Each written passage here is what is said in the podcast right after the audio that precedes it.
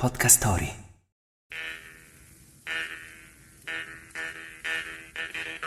È un vino siciliano liquoroso invecchiato in botti di rovere e...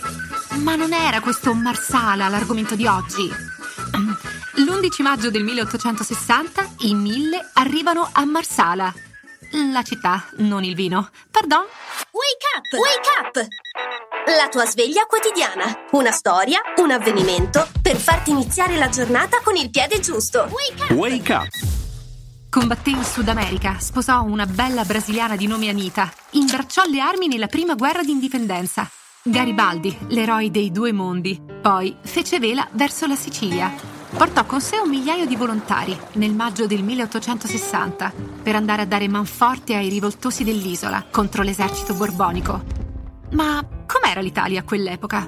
Divisa in tre stati, Regno di Sardegna, Stato Pontificio e, appunto, Regno delle Due Sicilie. Ah, c'era anche la Repubblica di San Marino, ma a lei, dell'Unità d'Italia, non importava un granché.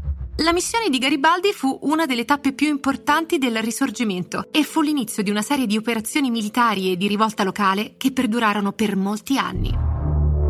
Garibaldi trascorse i suoi ultimi anni sull'isola di Caprera, in Sardegna. Narra la leggenda che la sua finestra volgesse verso la Corsica e che annetterla al regno sia stato il suo ultimo desiderio. La frase del giorno. Esordire con fermezza è già metà della battaglia. Giuseppe Garibaldi.